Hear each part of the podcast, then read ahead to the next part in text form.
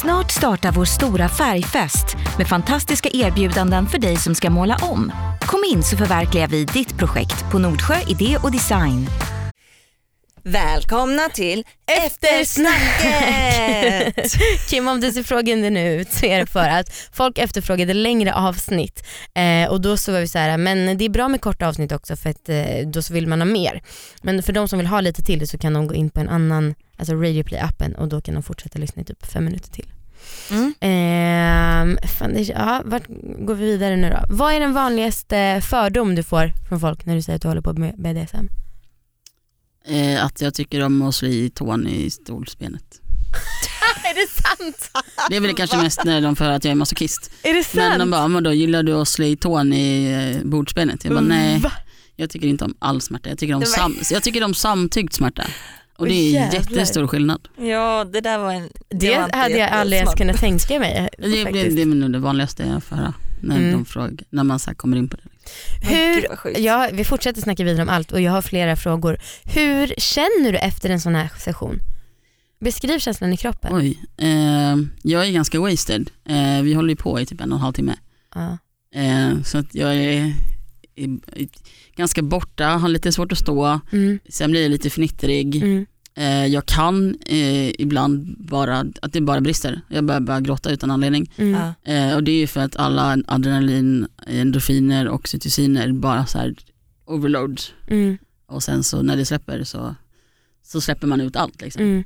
Coolt. Eh, det är ganska skönt efteråt, det är bara lite jobbigt där och då. Ja. Mm. Liksom. Har du mycket R? Jag får inga märken så att jag får inga Just det, det tror jag att vi pratade om Ja. kanske. Att du Ja, har det är någon lite special- jobbigt när man är märkesfetischist Ja. och inte får märken. kanske. Men då, så du har inga liksom, och det här har du ändå hållit på med ett tag? Ja, i, i, i två år. Ja. Och du har inga märken? Nej, jag blir svagt rosa. Och det är även efter eh, hårda verktyg och klottingar. Shit, du är som den här, ehm, vad heter den här superhjälten? Nej, ni vet. Alla superhjältar. Alla superhjältar, ingen får något märke överhuvudtaget. I slutet av sessionen, att du säger att du är wasted, känner du fortfarande saker då? Alltså upplever du fortfarande smärtan? Ja, alltså målet är någonstans för mig att jag kallar det nirvana. Mhm. Och det är liksom när du har gått över den gränsen att det gör ont så allting blir bara skönt. Mm. Eh, men för att komma dit så måste det göra jätteont. Och hur lång tid tar det att komma dit ungefär?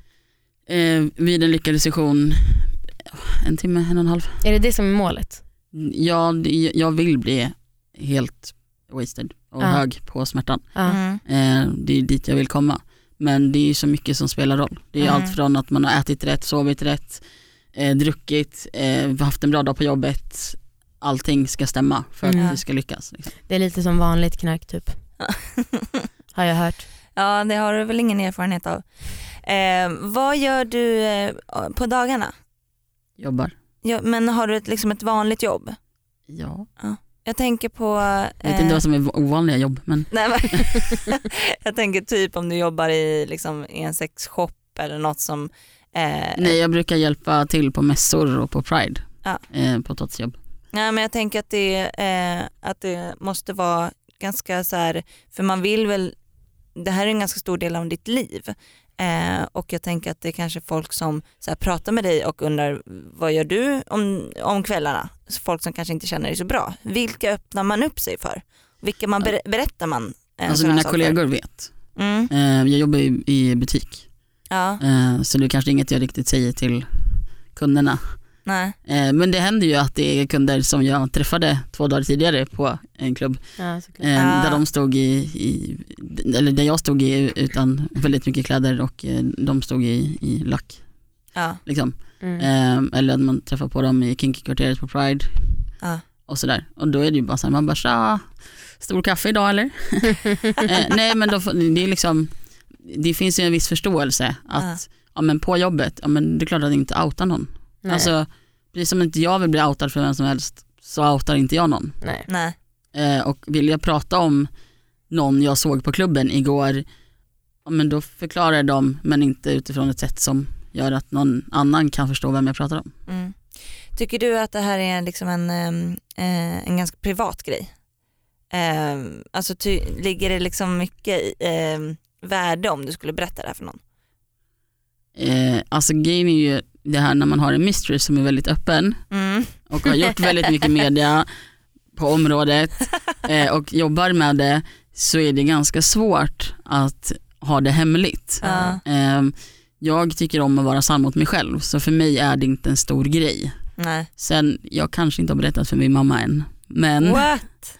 men det är för att jag tror inte att hon kan ta det. Nej.